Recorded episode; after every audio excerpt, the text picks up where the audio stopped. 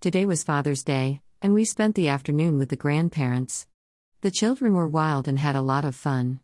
This evening, I continued watching asynchronous assessment sessions from the 2021 Lilly Conference online.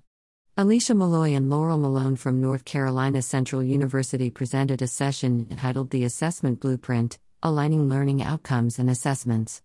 They defined learning objectives as statements of the specific and measurable knowledge, skills, attributes, and habits learners are expected to achieve and demonstrate as a result of their educational experiences in a program, course, or module and compare them to course level objectives and student learning outcomes or module level objectives that break down skills and knowledge into very specific, discrete skills students should acquire by the end of a particular assignment, class, course, or program. I appreciate their level of detail and the clear description of the differences between learning objectives and course objectives or student learning outcomes. I had not considered habits as part of learning objectives. The presenters then played a video from ACU featuring Professor Thomas A. Angelo discussing student centered learning outcomes. I had watched the short video before and appreciate it now even more as we are rethinking our core molecular biology course and its course objectives for a hybrid and new distance education section.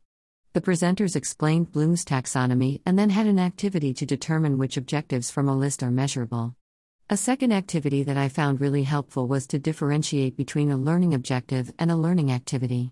Several examples the presenters provided, such as describe your present writing experience or complete the reading assignment, are learning activities and not measurable objectives of skills you can use later on.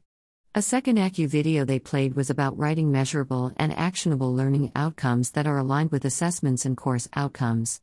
The video is fun and has cartoon graphics that are engaging.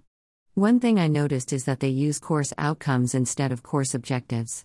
I think it is amusing how we all seem to go back and forth in both, outcomes and objectives, seem to be used interchangeably. The third activity used the Learning Objectives Easy Generator website. The interactive website first prompts users to describe who the learner is before displaying Bloom's taxonomy levels and verbs. The pages of the website provide a step by step system to generate learning objectives that have the three components of effective learning objectives who, what, how. The fourth activity presenters did was using Bloom's taxonomy to identify the levels the objectives are written in.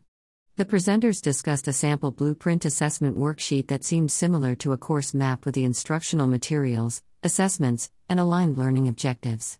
Some items I noticed on their table that I find useful and often not in course maps are the cognitive level, by Bloom's taxonomy, and weight of the assignments related to that objective. The presenters also emphasized that powerful learning outcomes should be student centered, measurable and actionable, specific, developmental slash encouraging higher order thinking skills, and aligned. We often use as learning objectives and course objectives on syllabi and for backward course design. However, I think it is important to frequently revisit the course and module student learning objectives and evaluate them based on the criteria stated above. In addition, projects and assignments that may extend beyond a module need learning objectives that are also student centered, appropriate for the course objectives and developmental stage of learners at that point in the course. The sample blueprint, to me, seems like a first step before creating a course map. I thought about how this would have been useful and may still be as we plan for the fall core course. Are the learning objectives we are using powerful and clear enough to guide learners? Do they provide actionable and appropriate challenges? Photo by Pixabay on Pexels.com.